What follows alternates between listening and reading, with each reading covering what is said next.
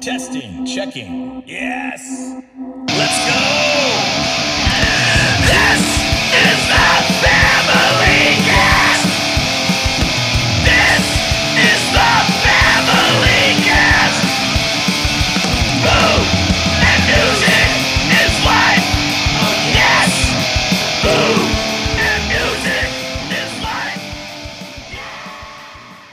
What's up, amigos y familia? It's me, Chef Josh. Welcome to the Family Cast. Food and music is life. Yes, yes, indeed. Yes, indeed.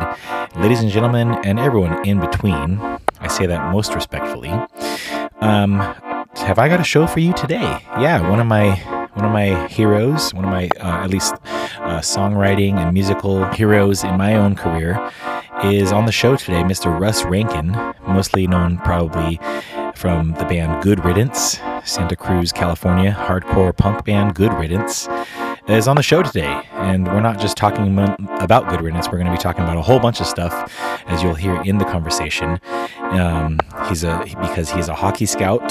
He is a we, we talk about we talk about coffee and plant-based milk and his own solo career as a musician and how that's uh, how that's progressed throughout the years and a, and a bunch of other cool stuff actually. And, and we get a little bit deep. We got we got we get pretty personal and deep in there in different parts in this conversation. So it's gonna it's gonna be a good one. I'm, I'm gonna i'm just gonna tell you now it's, it's a good one. That's about all for the intro. I'm not gonna go too long because uh, i want to get into the conversation. So thanks for listening I appreciate you all. Anyways, food and music is life. Yes, obviously, uh, Russ Rankin is not in the food world, but he's in the music world.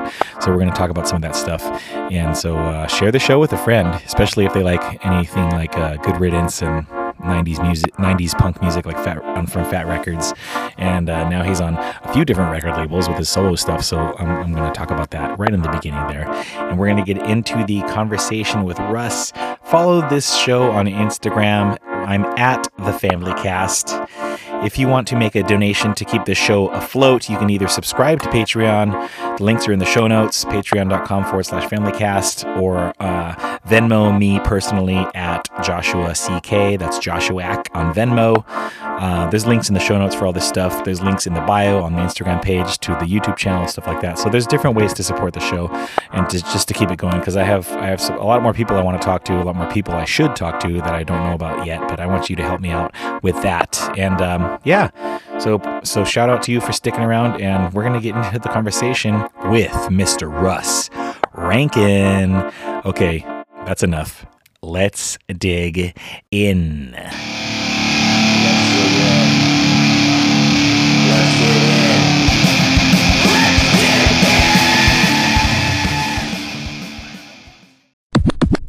Yeah, ladies and gentlemen, everyone in between. Of course, I'm sitting here with Mr. Russ Rankin, uh, whom you may know from being a hockey scout or all his time singing in the band Good Riddance out of Santa Cruz, California, and of course, solo musicianship, and of course, back in the day doing some some independent writings and such. We're gonna I want to touch on some of that too because I haven't seen that in a minute, but I would like to see more of that, right, Russ?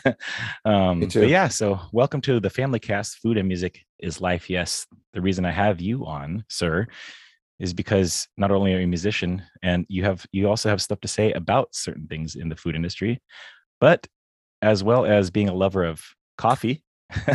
I know that from a couple of people that that know you love coffee, and I, so I definitely want to talk to you about that as well on here. And I see that you're in a room with music equipment behind you, so uh, t- we're going to talk about all that fun stuff.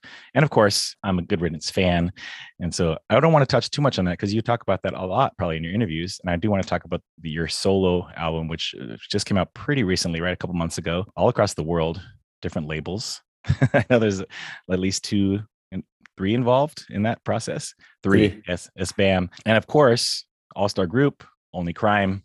Shout out Aaron and all the um, other good musicians that you work with in that.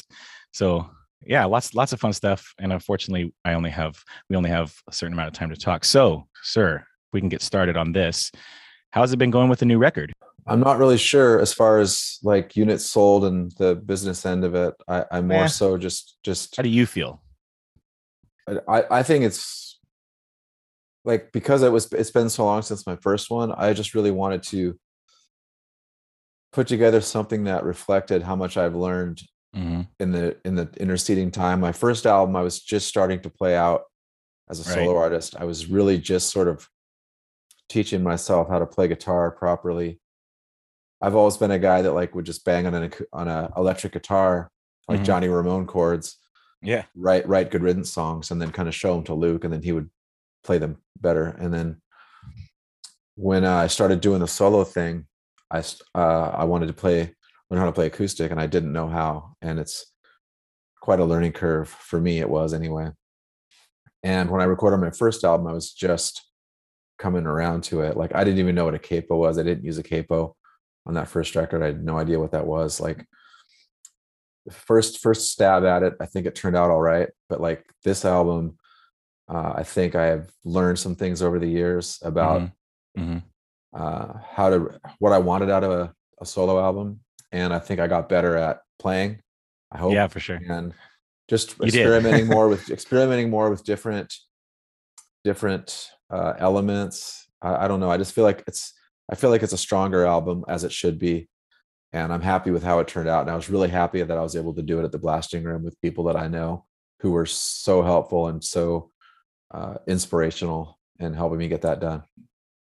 Yeah. Well, congrats on it. It sounds it sounds really good. I mean, yeah, it's I don't want to say it's night and day from the uh, Catalonia, but it's it's good. It's really like it is a different sound. You've matured.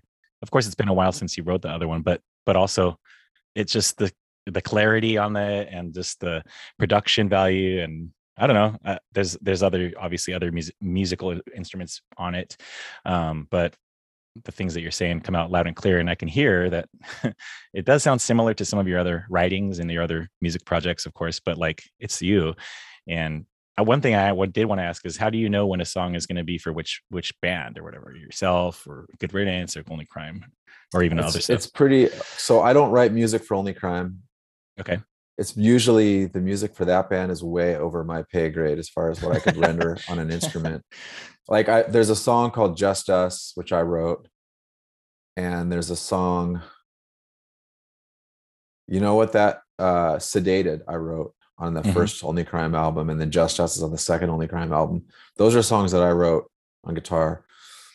But generally, the Only Crime stuff is way more like just fucked up chords and oblong time signatures and just things that are like I'm just sitting there with a notepad and a pen, just trying to hang on by the skin of my teeth and You're like, not, not guys, fall wait. behind. Yeah, yeah. So it's that? that's a no. When I'm writing, well, typically I'm either writing for Good Riddance or like in this case, when Stefan hit me up uh, from SBÄM to do this record, I hadn't been thinking about a solo album. I didn't really have anything.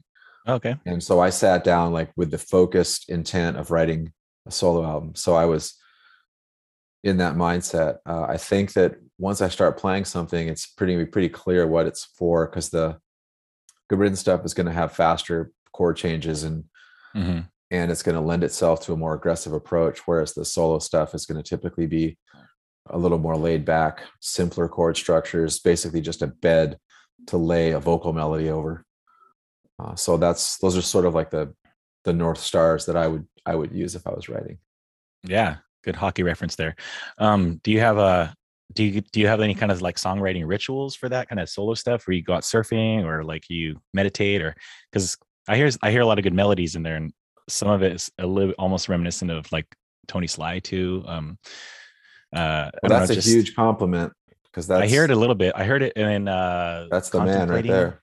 contemplating last day or uh, considering last days or some that, that Considering song. the end, yeah. yeah, considering the end yeah um just really melodic but you're saying something super serious and um just i just felt that one I I I tend to be when I'm pro- when I'm writing proactively, like whether it's good riddance or this, I, Mhm.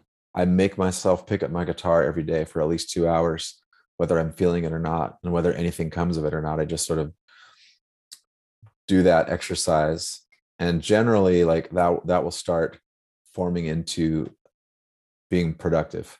Mhm. Uh, some sometimes like I mean I'll be out in the water and like a, a line of lyric will come into my head or a vocal melody, or I'll be driving or something like that. Anytime that that happens, if I, as soon as I can, I try to get someplace where I can commit it to to paper or yeah before you or forget some, it. or some yeah like there's so many things that have come and gone just you know and as i'm older and all the pot i smoked when i was a teenager it's like i probably have like four or five brain cells left and it's it's tough it's tough up there and so i'm trying to uh, not not let that stuff come and go but Mhm. Yeah i think every songwriter's process is different and the way people get Yeah. inspired it's interesting for me to hear other people uh, i i paid for a like a zoom masterclass kind of thing with rhett miller who is my favorite songwriter and there was like 150 of us on there with him and watching him write a song in front of us like watching his process was Mhm. was really really cool and, and inspiring Inspiring, yeah.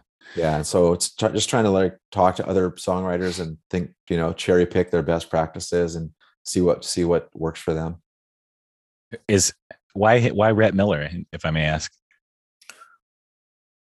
you know uh, years ago i was getting tattooed and the tattoo artist he hates he hates punk rock so if you're getting tattooed by this guy you're not going to hear any punk rock and so he was playing an old 97s who i had never heard before i'm Mhm. not a country i'm not a country guy but i was like wow this is like it kind of sounds like x and it kind of sounds like it's got some punk in it and uh so i just dove into the old 97s at, at that time and became a fan. And then just realizing the for me i just feel like he's his lyrics and his songwriting are are just top. Like there's nobody better.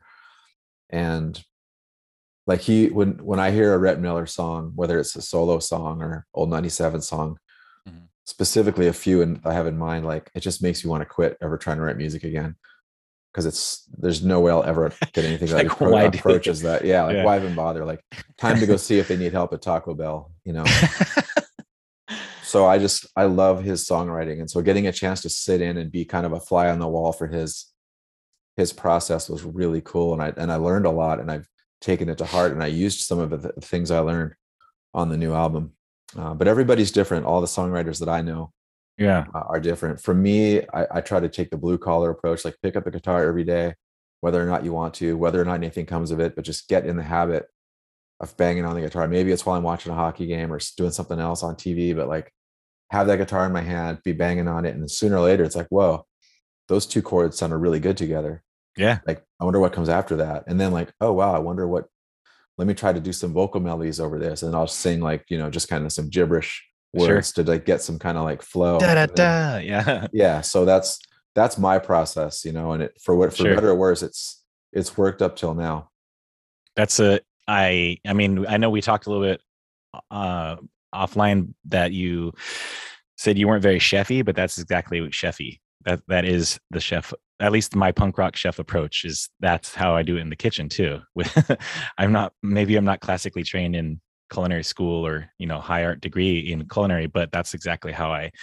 make a menu or a pairing or a song in the kitchen. Or I mean, a, a food in the kitchen is that same approach, and I think that's a it, it's been to my um not my benefit, but like that's that's how I've learned to do it. Basically, i i pick the chefs that I like or the food that I like, and I say I want to make it my own way. You know, or is there, is there another version I can do of that that's like that but better? Like you know, or I don't know. So I totally get that as far as putting it into my own um, career field, doing it that way. The punk I call it the punk rock approach, and because maybe I'm not measuring things the same way, or like it would be songwriting, or maybe I'm not. yeah well like i, I know. never i never took a music class like i don't i don't know what i'm doing really like i i just sort of i i taught myself how to play guitar because i was tired of trying to write lyrics of other people's things and and then when tony said like i should start doing solo stuff i'd never thought of it before and then i wanted to learn how to play acoustic guitar properly. I didn't want to just try to do johnny ramone chords on an acoustic guitar. Mhm. and so all of this stuff has been like not it hasn't come super easy to me but it's one of those things like you're talking about with the cooking like if it's if it's what you're passionate about then you find a way like you you can Yeah. there's no there doesn't have to be a textbook way to do it and a lot of us in in the punk world whatever we do you know as far as like our profession or stuff we're, we're self-made or self-taught Yeah. you know we, we like society was like society was like you got to do this and we are like no fuck that we're going to do this Yeah. and it may be a little bit tougher but i'm going to be more stoked at the end of it because i Yeah. discovered it discovered it myself yeah and and yeah so that's i think that's a good approach for a lot of things in life i guess just making it a daily habit ritual whatever you're going to do to get to where you're going right?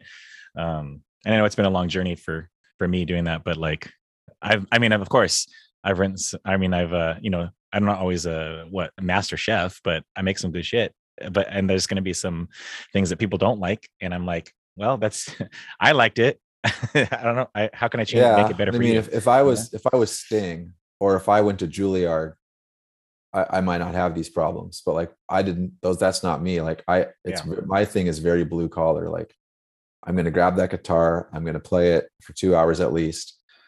And and I'm gonna trust the process that sooner or later something's gonna come come up. And then for me, typically when I'm writing, the first couple songs are the hardest, and then Hmm. things start flowing after that. Like it's once once that machine gets turned on, like it's it's kind of hard to turn it off.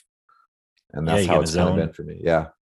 I love that. Yeah. Um that, so so does that mean you're still writing are you continuing to write more solo stuff? New new albums are in the works because you have so much flow? Well, like today I was I was banging on my guitar and and like I stumbled onto a melody that I liked. So so who knows? Like Yeah. uh it's I'm I'm playing my guitar more now doing these guitar exercises for my fingers because I noticed I just played some East Coast shows and the person that I was playing with who's a much better guitar player than me I asked them for feedback and they said that they said I really needed to train my fingers better because Oh, because okay. acoustic acoustic guitar chords pretty much every finger is on a string like you're hitting every string on the guitar Yeah. calluses. and so and and but for me it's more so that like i'm not hitting them uh there's there's buzzing i'm like kind of not hitting a note clean or i've got my fingers Yeah. like touching another string and so this person's feedback was that i need to get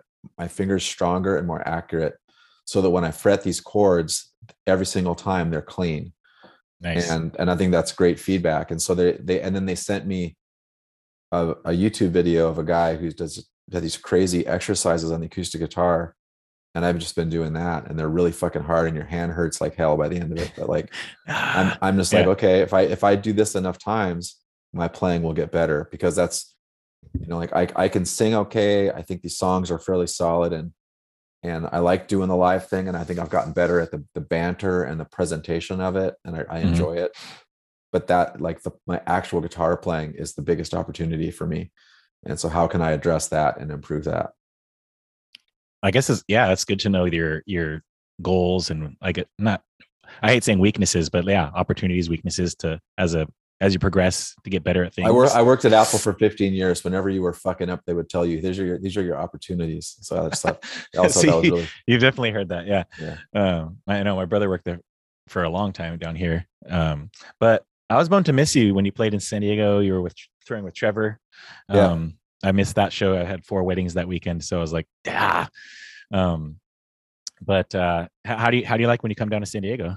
You like you know same vibe as Santa Cruz, or what's the, what's that like? I love San Diego. I, I just, uh, I mean, our band has always had amazing shows there ever since back in the day with when we used to play Soma all the time. Yeah, I've been to most of them. Uh, and we've had good, great fans in San Diego. And I just love the city. Mhm. Uh, it's, it's, it's like Santa Cruz. I mean, it's on, it's a beach town and, Yeah, and stuff, but I just, I loved, I love the vibe there. I've, I've always loved San Diego. Like I would, I would go there. Like if the Giants were playing the Padres, I would go down nice. for a weekend and just watch. I mean, I haven't done this yet, but I've always thought about it because like I love I want to go to a game at Petco Park and I've played a solo show there with Dropkick Murphys. I opened for them at Yeah. Petco Park, but uh, Yeah. but I would love to go to a, a Giants game because I'm a Giants fan and the and um So you can yeah, say I you just- played these stadium shows. yeah, like the back our my backstage when I opened for the Dropkick Murphys was a was was a suite in the one of those little like rooms that like a That's little, dope, yeah. private balcony. Yeah. Yeah, it's a nice stadium. Um, uh, I, I even saw you. I saw you one time here with Only Crime and at the Zombie Lounge, and it was like Yeah. you know 50, 50 of us in there, and like uh, that was just that was super fun. Um, and then next, you know, two weeks later, I saw Zach playing in. I mean, not Zach. Uh, yeah, Zach Blair was playing. He played Rise Against at the Sports Arena. So or Yeah. so like went from like fifty people at the Zombie Lounge to like however many people. yeah that was like, that was this the tour crazy. he he'd already he he was leaving us and he but he wasn't going to leave us hanging for that tour so but he was he was definitely um it was sort of bittersweet because we were playing these shows but he was Mhm. every every all day long he was like had his headphones on learning all the rise against songs and yet he had one Yeah. foot out the door he was he was on to bigger and better things we're happy for him whenever whenever whenever anybody Sure. makes it whenever anybody makes it out of the barrio you know you're happy for him Exactly. That's it. I mean, kind of that's kind of how we say it in San Diego too. Um, but uh, how long have you been uh, vegan? Actually, how long have you had a vegan diet? since 1993 Ninety three. Okay. Yeah. That's um, and then it's uh, just like one hundred percent always true to Yeah. that, or Yeah. Okay, that's good. i don't Um, know do any you- other way to do it i know that there are some things out there where people are like oh i just i don't know do, do you um do you have you learned how to like do any of the cooking for yourself in that realm or i know you said you're not very chefy but like um because we do a I lot do, of I do the bare bones. I, I suck. Like I- I'm not a good cook, and I don't. I don't. I'm not willing to take the time to try to be one. And there's a couple. There's like three recipes that I know how to make, and if I if there's recipes like longer than like like seven lines, and then I'm I'm out. Like I'm not going to do it. So uh, I can, check yeah, I can check I the can lines on the cook, like- recipes Yeah, I can cook like three things without fucking it up too bad. So hey yeah i tell i tell my students you only need to learn really how to cook one good thing and it goes from there it kind of evolves from that you know it's but of I but I know people who maybe like you, like I I know people who are especially in the in the vegan world, be, be, tur- becoming vegan, like before they knew it, they loved cooking where they never had before because they were like Mhm. sort of left on their own. This is especially true, you know, longer longer time ago, when like wow, okay, like what my parents are cooking me is not going to work. What my friends want to eat is not going to work. Like I'm on my own. Like I got to figure something out. And so people Mhm. by necessity would start their own thing and then find out that they fucking loved cooking. Yeah. And and so like and I know tons of people like that. That just wasn't that's just not my story. yeah i mean you can, I guess you can only put your focus in so many things and give it 100% each time or you know i'm not 100% to each thing so stick with those three. I'll send you some recipes whatever. Um my one of my sales reps brought me in uh, vegan crab cakes today. That was pretty bomb. Uh, so it's, it's inspiring to learn about all these new ways to make vegan alternatives and stuff like that uh, we have a lot yeah that's what i mean like so- people people who are lo- people who love being creative they're like oh cool how can i do that? Or that looks cool. Or like Mhm. what if i made what if i made this meat thing but vegan? Like no one's ever done that before. Like i'm going to find a way. Like people are channeling their creativity in this in this way because it started out just by necessity. Like i'm vegan i'm on my own i got to make my own food. And like people people are discovering like this is super creative and i love it. And like what else can i do you know? It sucks when um I, i'm sure you've probably experienced it in the music world. I'm, I, I made a recipe and it kind of i partnered with this company a chef company and, and it was a vegan ceviche and it went kind of it got kind of big or whatever but there was a lot of flack saying that's not really ceviche and blah blah blah. It's not i'm like i know. I'm trying to make alternatives. I'm trying to make this new dish or whatever and, and i feel like it's could be the same in songwriting. It's like i'm i'm not trying to be the next NOFX or whatever the case may be. I, i'm we're doing this stuff and i know that I feel like Good Riddance always had a special place in my music catalog because it didn't sound like a lot of the other punk bands that I was listening to or whatever. It was more leaning in my heart. It was more leaning towards the hardcore side of my heart, you know, like hardcore punk stuff. And you were always a nod to like California's hardcore scene and stuff like that. So I always thought that was special. And I think that's why I really latched onto the band itself because the stuff you're saying and the way it sounded and the the, the history behind the sound. And I don't know. I just always I like I guess the I don't know. I guess the the the, the approach that the band took and the I could tell the way the songwriting was and I could also hear some of your your influences in that um you know so that was always I th- I guess it's uh, that that punk rock ethos of we don't really we like these bands but we're to we're to tread this path you know um are you do you feel feel like you're writing that way on your solo stuff and you're collaborating with these other musicians that make your solo stuff sound so so big and everything I think that my this this solo album, my newest one, benefited from the blasting room and just from the superior production and the equipment and the combined knowledge of Mhm. like three or four guys that have forgotten more about recording great music than I'll ever know. And but at the same time, my first album was so cool because my friend Paul Miner down in Orange at his studio, he's produced it and engineered it with me, and neither of us had done anything like it before. Mm. And we were both just like fuck, what do we do? Like, and we just tried stuff. yeah. and it, we just stumbled into like at the end of the day like to me that record sounds better than it had any right to mostly because of paul paul's engineering and production work and like his little like piano lick melodies and like his idea like hey let's put this here and so like i just benefit from from working with good people and and in the blasting room it was mostly bill doing my vocals and andrew berlin uh, who was engineered and produced my guitar and I Mhm. learned a lot from that. Uh, I've never played that much guitar in my life. I, I realized. what, do, I what do you mean? that Like they made you play well, more? no, like when you record with your band, there's always parts of the day where like or the week where it's not your turn. Oh yeah. Mhm. But when you do a solo album, like it's never not your turn. And Right. So me and Andrew would do guitars every day for like four hours because I would do you know one acoustic guitar on this this side. I'd grab a different acoustic guitar for that side, maybe a third in the middle, maybe some electric guitar. I did all the bass, maybe do some leads. Two at the same time. Yeah, it was just so you know my my my calluses were just so brutal. Like I'm just not I'm not a guitar player. I'm not used to that kind of like Mhm. constant hammering. And so, and then what we take a break, and then Bill would show up, and we would I would sing till like nine o'clock at night, and it was the same thing every day. So it was a lot of just a lot of work. Uh, but it, it was it was worth it. Like and, and the things that Andrew was having me do on guitar, like I learned a lot from him. Things that I use when I play now that I didn't think of before. So I'm super grateful. That's that's um that's really cool. That's uh you sound you sound like you you know uh, you stay pretty humble with all your stuff. You said you know you talked about you, you talked a little bit about only crime being about your pay grade and like you know you had a good team producing this and you attribute like good riddance to being good members and stuff like so like you know did you learn something along your life that made you think like that like it takes a really good surrounding you to make yourself better I think you know without without getting to like psych evaluation like I, I just i've always been really like ahead. down on myself and i don't know why like i'm not ever really hmm i don't think that there's i don't think i have much to offer. I don't think that i'm very good at anything. Hmm. and i don't know where that comes from. I've gone to therapy for it and nothing no one's ever been able to figure it out like my parents were kick-ass they were supporting and loving and i don't know what that's from. Uh, I, I know a lot of people who are the opposite who aren't that way and maybe maybe i didn't think it was appealing when i saw it and so i sort of like reverted to the other way I, i'm not Yeah. really sure but I, i'm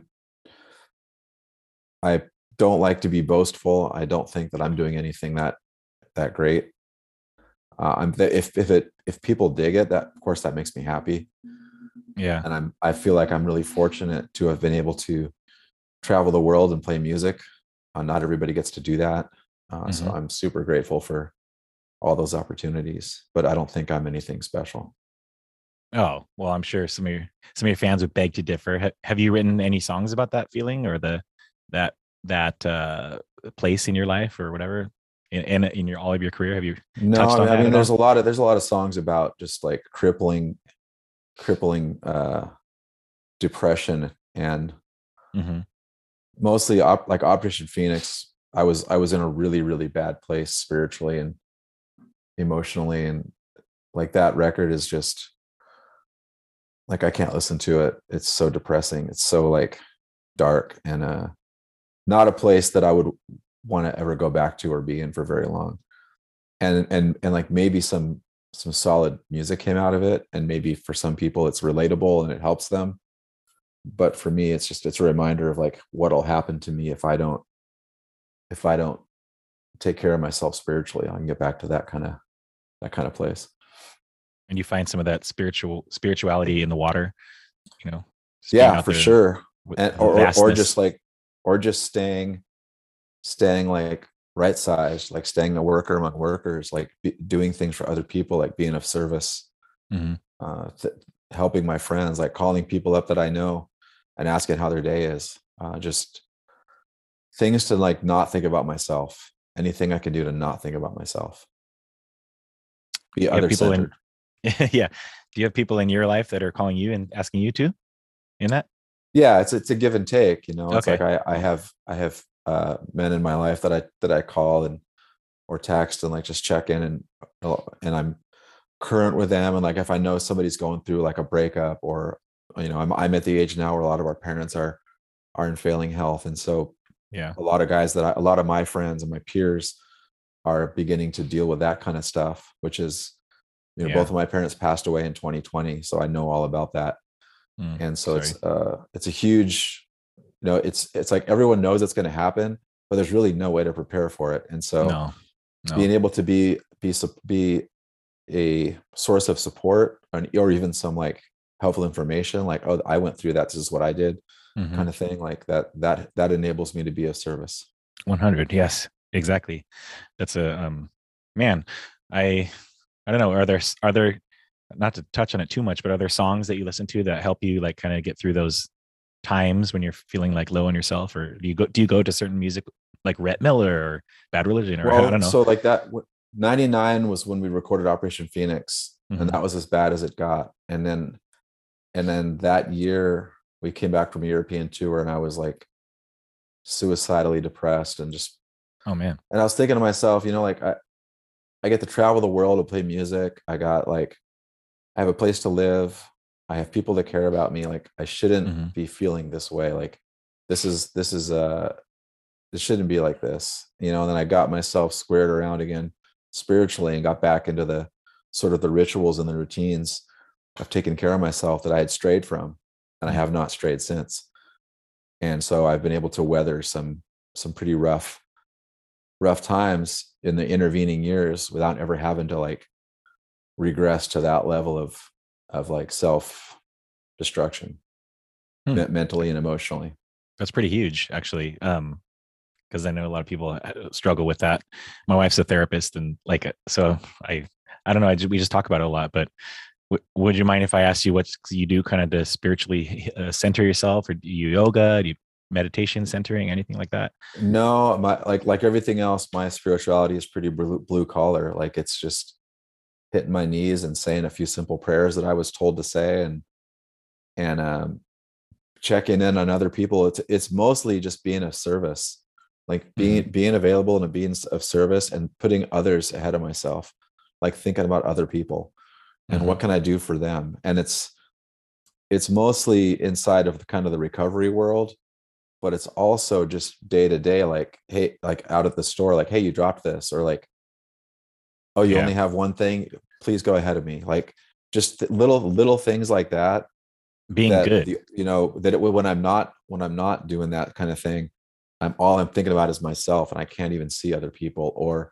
what they may or may not need or how i may be of service and so being able to be open to that and Hmm. Yeah. to be able to to like put some good into the world every day a little bit and to see what i can do for other people instead of what can i get out of it yeah, that all that stuff keeps my mind right that's that's that's huge. Is that part of PMA? Is that part of like uh, AA recovery kind of model thinking, or that's that's really like that's really it's, rec- it's recovery stuff yeah it's all it's self-aware stuff. that's really big self-awareness that a lot of people don't even know about themselves you know like but it's uh, it's just it's things that other men taught me like it's not it's nothing that i like i don't Yeah. get to i'm not going to pat myself on the back for it. It's like it's things other men taught me. What i what i well that's that's good. I think i think what i've learned also from other men is it's sometimes it's okay to take some credit for some of the stuff you did even though you acknowledge that you have that community of warriors around you and stuff like that like or these guys men friends brothers. I think that it's okay sometimes uh, for us to say oh yeah i guess i made that good food and they liked it. So yeah i have a good chef team but thank you you know i appreciate that.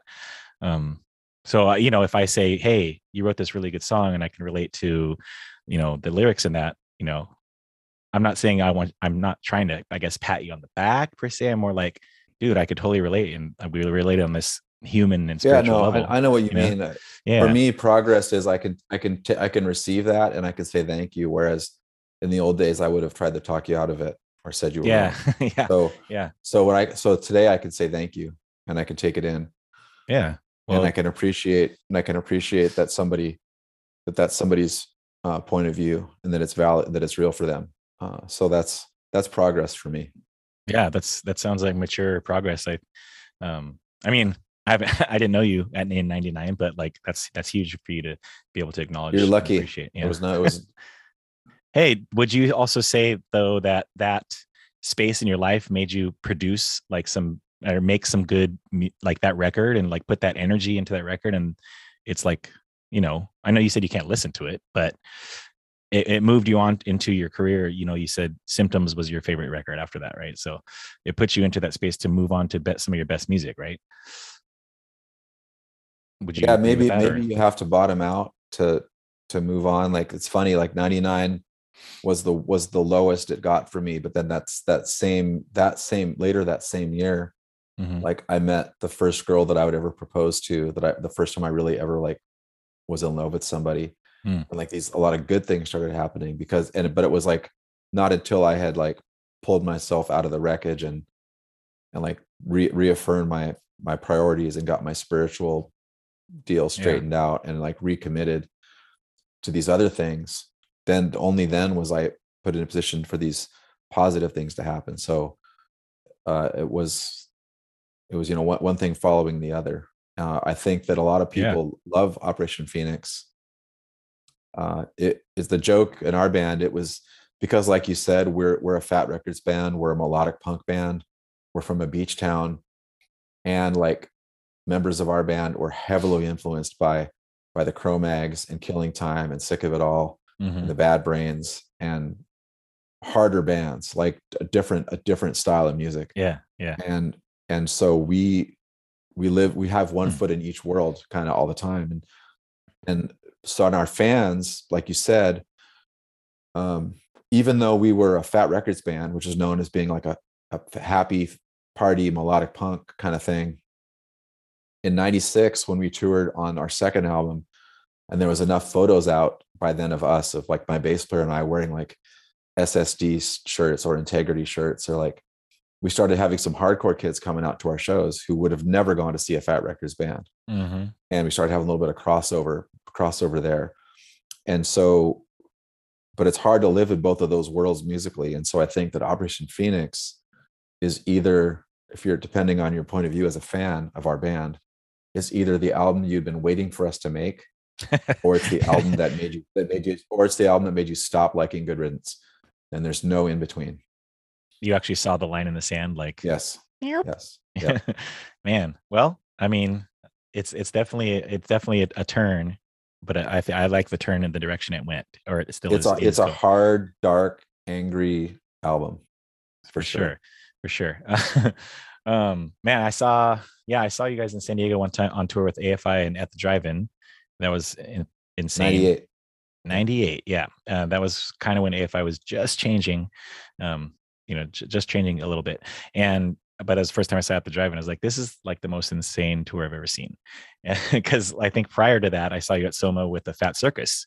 It was like a five dollar ticket all the you know all the new fat bands till yourself strung out no use Yeah. and i think one other and that i was like dude.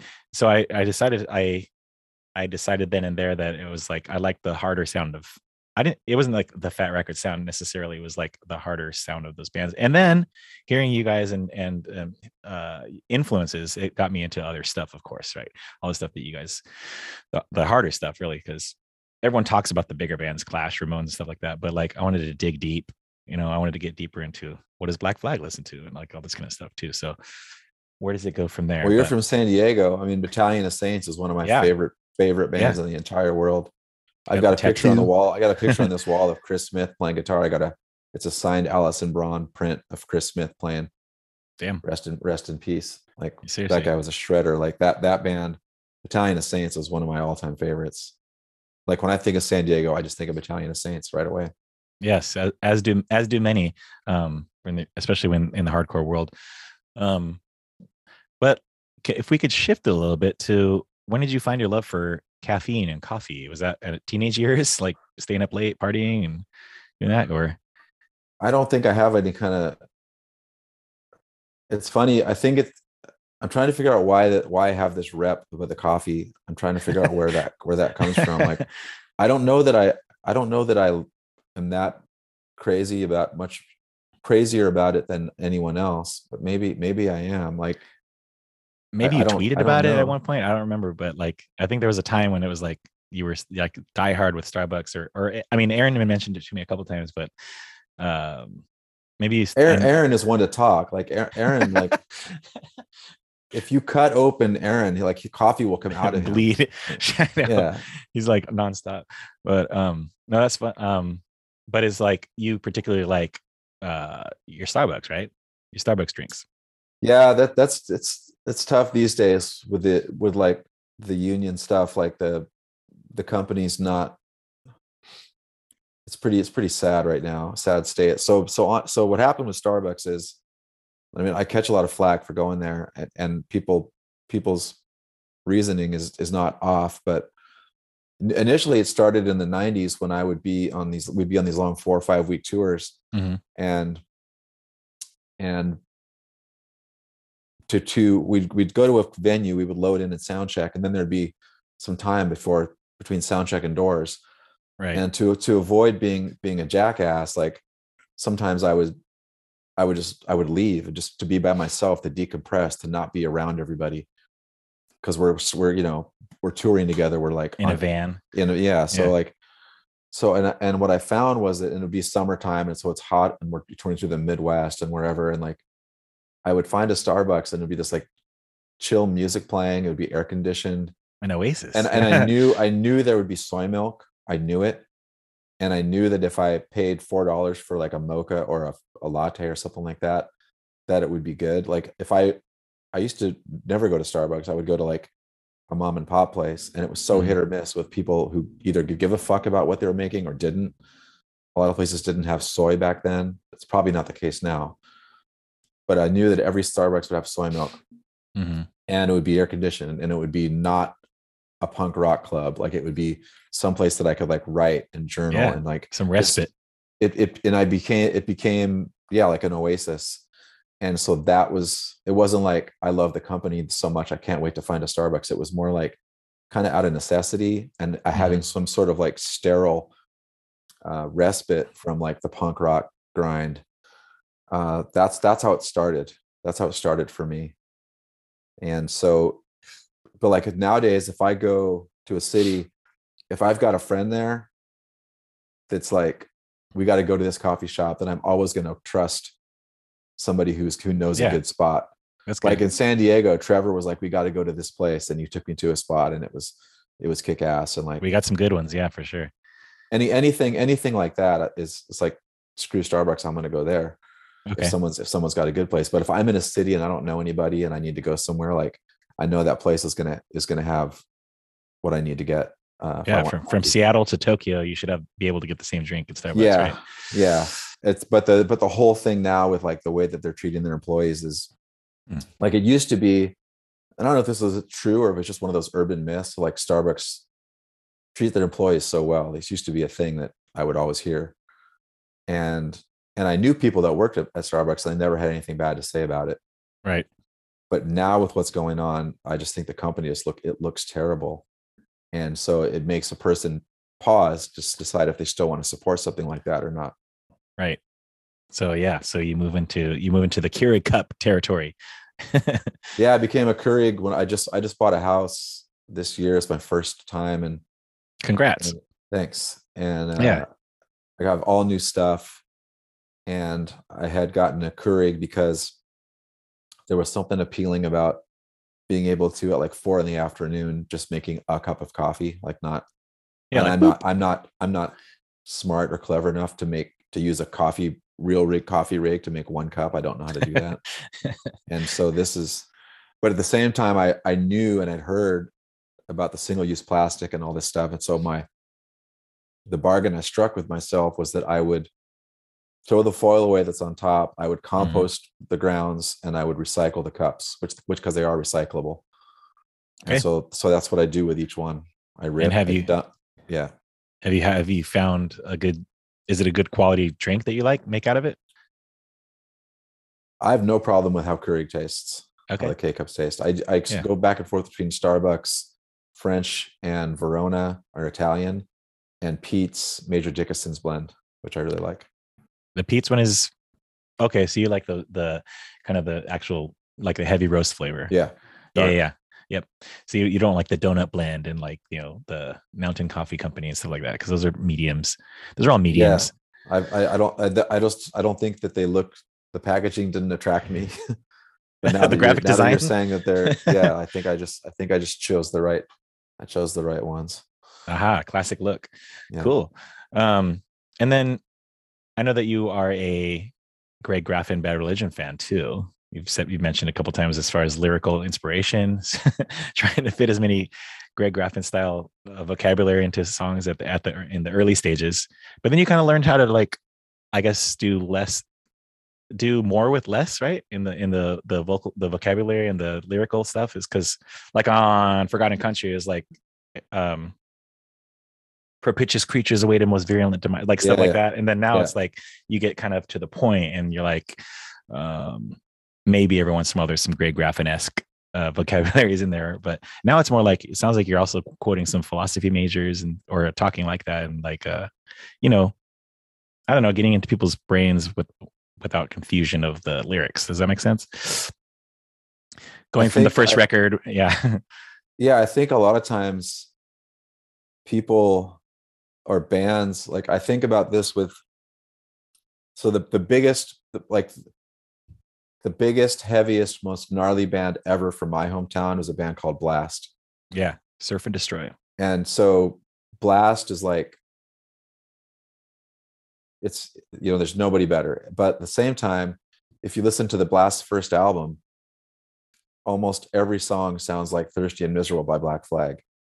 And if you went and saw blast live at that time and i only know this from bill because bill was in black flag at that time and blast would Sure. open for them and he'd be like Yeah, this, this Wait a band is, this band is trying to be us from the from the the Armstrong see-through guitar to like the way the drum kit was set up to everything and their their their motions on stage and Blast things like Flag. that and so but so like I still love every blast album but as each album went from the like especially the second one it's in my blood Mhm. they began to get their own thing. Like they didn't Mhm. sound like black flag that much anymore. They sounded something something else. And it was heavy and it was heavy and ominous and like destru- destruction like black flag was but it was not as derivative. And each album was more so that way. And so i think that that's what happens to a lot of bands. Like i'm so i'm right up against my influences because I, there hasn't been as much time passed since i first heard it. And then oh you're going to give me a microphone well this is what i know and then as time passes uh, and as as a band coalesces and has more time together it can't i think a band can't help but start to develop its own sound even if it is still Mhm. sort of reminiscent of something it's Mhm. not going to be as immediately derivative as the first couple outings and that was that was the case for blast even though i love everything they've done but like the, if you listen to take the manic ride which is the last album blast put out it doesn't sound like black flag really. It doesn't sound like anybody. It just sounds like blast. Blast. and so that's that's kind of how it's supposed to go i think. Yeah the maturation process of the journey right? Like because obviously you obviously your your your albums and songs have changed all the way to even now with your new solo records. Like you sing of course we accredited this to the bill and the production team but you sing when you're doing your solo albums definitely a lot with a lot more clarity um in your in your vocal cords, um like your your what your more of your head and chest voice if you will. Um i think because it's i can it just sounds it just sounds clean. And i could picture you singing that playing it. So like I caught you one time at the parkside in san francisco. I think you're you're playing with joey cape. Um i just happened to be um living there at the time. But um i think it was your very first outing uh, as a solo artist i I think went on that tour if i'm not mistaken or at least at least that's the No, first time i was- saw but it it, but it, but it was but it was still pretty new yeah. Pretty new yeah.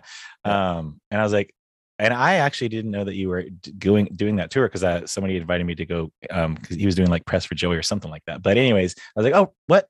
And it wasn't and i think kevin seconds was playing too is that sound correct? Honestly i'm not sure. I i know i know the show you're talking about. It wasn't a tour. It was like a one-off for me. Like i was you came up from they Santa asked Cruz, they right? asked me up to play Yeah. come up and play yeah yeah Yeah. so um i was like oh this is really cool because i had you know just seen you not too long ago with the full band going off and then you're playing here it's like it's just a, it was just such a like nice it wasn't so much of a dichotomy but it was like definitely a different singing style you know but um i don't know i feel like you have fun you have fun when you're doing the solo stuff right and you're doing you know you're, you're yeah it's your a work in progress like what i was this last tour i just did was was cool because the, the shows were so small uh, Mhm. i was in europe before i was in europe in march first time headlining solo there. Nice. But this this tour, like in New Haven, Connecticut, I played, and I'm not kidding. The only people in the club besides the person I was on tour with were the was the sound person and the bartender, and then a- an older an older couple who just happened to go out to that club on that night. They were not there. They were not there to see me, and and they were sitting at the bar, and there's like all this space, and then there's the stage, and I'd done a sound check and everything, but I was like, I was like, this is going to be silly to be way over here up on this stage Mhm. playing to nobody. Like, so I just grabbed my guitar and I just basically walked over to where this old couple was and like There you go. campfired and like had it had a you know joked with them and talked to them and asked them about Nice. themselves and and I think they had a you know and I gave them a couple shirts at the end of the night and Heck yeah. so, so not a single person paid to come see me play in New Haven, Connecticut. But it worked. It helped me to be able to go, well, fuck it. Like I still got to play a show. And like, how can I make it so these people at least have a good time? Yeah. Get get better with like the the repartee and like the joking around and stuff because I have a I have a reputation as as aloof and stoic and serious and all this stuff. And so like, and I don't like that about myself. And I'm not sure wh- why why that's happened. And so it gives me an opportunity to be able to practice being a little more outgoing and loose and gregarious and and just Yeah. just to have fun and to not worry about it like like like dude nobody came to see you play get over it like just have a fun time I love that. And so tell me, tell me, was it one of your funnest and best shows ever? Just in that aspect of it, no but it but it was like but it wasn't not crowd wise, but like if if you, you if when you leave the club you could be like fuck like nobody came to see me play hot you know like great time to go see if they need help with taco bell or there you go. you with can Taco say Bell you can say like you can say like that's a bill that's a bill thing i stole that from him Oh, uh, okay, yeah, so or or you could say like that was cool because those two people i mean they're they're like not in my target audience for sure hmm but they'll probably remember that night totally. And now there's gonna be And then- two people at New Haven, Connecticut, wearing your shirts, and people are gonna be like, "Hey, he just played here, no? Did he? Yeah, we were the only ones there." and they have Yeah. rad fans, two new rad fans. yeah no in in uh in europe so in europe i went and like most of the shows were between 30 and 50 people which is great Mhm. and but one show in cologne there was only 10 people and it was at the same room that good riddance would play in cologne like a Hmm. stage and all this stuff and and there was a lounge to the side like a different room where where bands usually sold merch at where there's a lot of couches and then when the promoter told me how many pre-sale there were i was like dude i don't want to get on that stage. Like this is going to be silly. Like let's move these couches in here. Yeah, so we moved all the couches in and the people at the 10 people that came sat wherever they wanted on these couches. Mm, nice. and again i just got off the stage and i went up in front of them in like campfire like living room style. Yeah, and they were talking to me between songs, asking me questions. We were joking around, like, and after the show, they they some of those people said it was like the best show they'd ever been to, or like the most fun they've ever had. And like, yeah, so like it, even though it wasn't great numbers wise, and if if and if it goes on like that, then then maybe it's not for me. But the fact that like instead of like just being pissy and being up on stage, like going through the motions, like this show sucks, like being able to give people a, a night that was memorable and that was maybe a little bit different Mhm. uh, and it helped me to be to be malleable and to be able to adjust to the situation and like no actually i think the right call would be to not be on stage screw the pa we're going to campfire and we're going to have like a, a living room chat you know we're going to Yeah. be like and it was really really cool uh, because a lot of those people had followed my band for years right. and had never had a chance to ask these questions or to be that close or to i don't know like it, it, it ended up being a really cool night I love a good living room show. You know, like I, I love I love going to those. So maybe we can we'll set one up one day when you if you need something in San Diego. But um, I know I don't want to punish you for too long, but we don't. I- We should talk about a little bit about hockey, and we should talk a little bit about your actual like writing that's non musical writing. Um, if you're still doing stuff, because um, I have I know that of you were right on. Um, so scouting for the Devils, right? not scouting for the devils i wish Not scouting for the Devils. well, I mean, Russ Rankin NJD is that that's the New Jersey they're my favorite Devils, yeah? team Oh, They're my favorite hockey team team. team wise. I got it. so, i scout i scout for a junior a major junior team so Oh, that's right. That's right. Sorry. there's a in major junior is a the Canadian Hockey League. It's it's a North American league made up of three sub leagues. Okay. There's the there's the Quebec League, the Ontario League, and the Western Hockey League. The Western Hockey League has teams, 22 teams throughout Western Canada, so from Manitoba to BC, Mhm. and there's also five teams in the North Pacific Northwest, so Portland, Everett, Seattle, Tri City, and Spokane. And I work for the Tri City Americans. And so the junior, major junior is where, where players that are about 17 to 19 years old play, Mhm. the best of the best. And for in our league, you've got to be from Western Canada or the Western United States. So basically Minnesota, Texas, West. And if you're from Okay. any of those places, you're eligible to play in that league. And you can play as early as 16 if you're really good. And you, you can play up till you're 20 and the NHL drafts people when they're 18. So there's a, a lot of draft eligible players in our league. And we draft players when they're bantam, which is 14 turning 15. And so my Gotcha. my responsibility, we have scouts on my team all the way through Western Canada. Okay. My responsibility is California. So I watch bantam aged players throughout California. That's my job. And I And what are you looking for? I, I'm identifying players that I think project to be Western Hockey League players. I mean, it's still it's hard because I'm watching them when they're 14. And I got to think about what kind of player they're going to be when they're 17, 18. Okay. And then I have to do reports on them. And then I have to, my job is a little bit different than our other scouting staff in, in Western Canada because down here, most people don't know about the Western Hockey League. Most parents, most hockey parents in California, they they are just they're positive their kid's going to get a D1 college scholarship. Yeah. And for a lot of some of them they do, but not but for a lot of them they won't. And and they don't know about the Western Hockey League. And there's a lot of there's a lot of politics behind it that it- that to the minutia that you, it would probably be boring for anyone listening to this, but but ultimately my job my job is to debunk what parents may have heard about the Western Hockey League and to educate them on the league and why it's a good opportunity if their if their kid wants to be a pro hockey player. Hmm. And then if I th- because and also I have to kind of get some kind of commitment out of them, verbal, like some some interest, or else we're not going to waste a draft pick on somebody that's not going to come.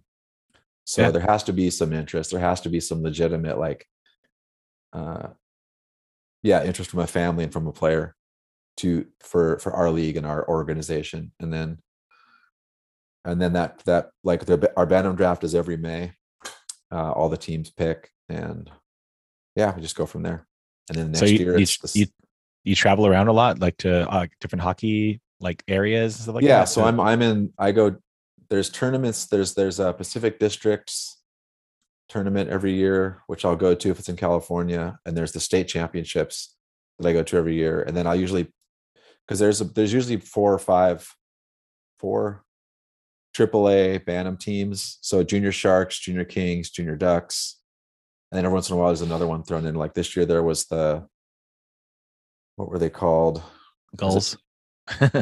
Gulls are Gulls are double a yeah, we got Gulls.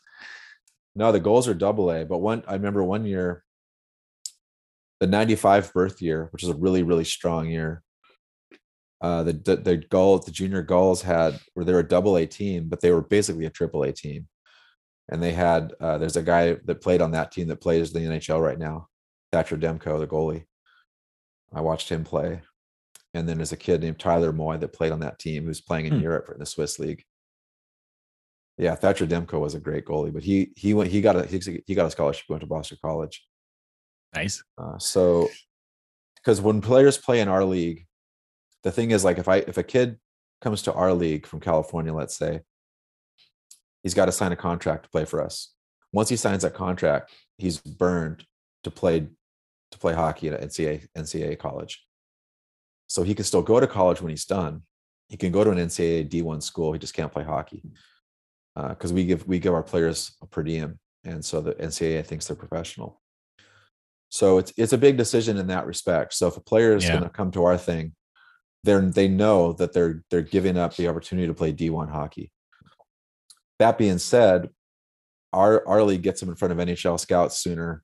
Our league is a longer schedule. It's more it's more like a pro schedule. It gets them ready for the grind.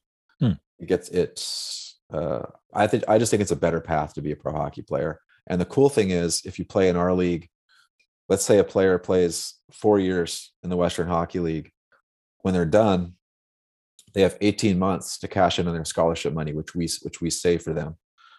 And so, if they if they don't sign in the NHL, they get a year of books and tuition paid for for each year they played in our league. Oh wow. So if a player, let's say a player's draft date, draft year is 18 in the NHL. So let's say a player's 19 years old, they're done playing in the Western Hockey League. And so they for the time the time they're done, they have 18 months to cash in on that scholarship money. Okay. So their agent could be like, well, you didn't get drafted, but I got you a tryout in Germany. I got you a tryout in the in the East Coast League. So that player can go try pro hockey for a year or even a year and a half. And if they don't like it or decide it's not for them, they could take that scholarship money and go go to go to school. They could go anywhere they want, Nice. and the and the Western Hockey League pays for it. So it's a good fallback. Uh, most of our players in our league end up playing pro somewhere, Oh, cool. But if you don't, here's here's money to go get your degree, to go to law school, to go to medical school, to do Right. whatever. Yeah. And the cool thing for California kids is the money that you get is equal to what it costs at UCLA for books and tuition. Dang. So, So you get quite a bit, chunk, quite a of, bit. chunk of cash. Yeah. You take that money and you could go to any school you want anywhere. What? How is the Western Hockey League funded? Through the Like through to- the through the gates. Yeah, it's it's popular. Like it's it's five, you know, five, six thousand people a night. Nice. Nice. Okay. Yeah. So how did you get involved with hockey? Like punk, going from punk rock and veganism and sobriety to like being a hockey. I was into lover. hockey before I was into punk. I think I I I watched the 1980 Miracle on Ice Winter Olympics yeah. when I was really really young, and that's what that's what got me into hockey. That's when I fell in love with hockey. And then just trying to being being in kind of a hockey desert up here, I just tried to watch it whenever I could on TV, and and just mm-hmm. just fell in love with it and wanted to know everything about it. And became like that guy that wouldn't shut up about it and was a total nerd. And Oh, great. my, That's- my friends were here. like, yeah, my friends were like, oh my god, dude, like you gotta you gotta get it get over it and but i just kept i kept on with it and loved it and and getting a chance to work in hockey was just fortuitous like i had a i had a friend who a guy, i met a guy that played in the nhl who was a good riddance fan and that guy ended up being part owner of a, of a western hockey league team oh, I see. at that time at that time which called was called the Kootenay Ice in in southeastern BC. And in the mid 2000s was when California players the level of coaching and the level of talent in California hockey amateur hockey was getting to a point where California born players were starting to like find their way up to the Western Hockey League. Like suddenly there's these California guys popping up Dominate. Yeah. and and playing and doing well. Like everybody's like, whoa, there's there's players down there like there never was before. And so this guy that I knew was like told his GM, Hey, I got a buddy who lives in California. I, I think he knows what he's talking about. I can vouch for him. And would it be worth it to you guys to have a set of eyes down there? And the guy was like, Sure. And so that was my my in. I worked for five years for the Kootenay Ice. And we won the Western Hockey League Championship in 2011 Nice. And- nice. uh yeah it was, and so i learned a lot uh, we never drafted any of the players that i liked uh, our, our team at that point at kootenay was very canada canada centric and it was Uh-huh. very like saskatchewan and alberta centric so there wasn't a whole lot of hope for for the players i was looking at so a lot, for a lot of times i Hmm. felt like i was spinning my wheels Yeah. but they gave me my shot and I learned a lot, especially from the from the general manager of that team.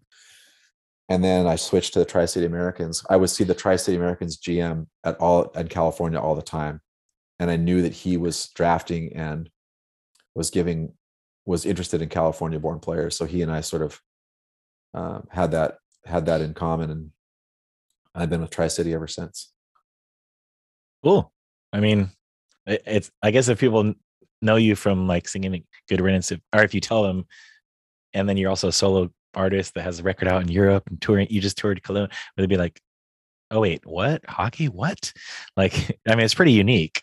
You- yeah you it's kind of be- like worlds collide I, I i was at a i was at a tournament and like one of a good riddance song came on you know between the whistles and nice. Which one? i uh darkest days Aha.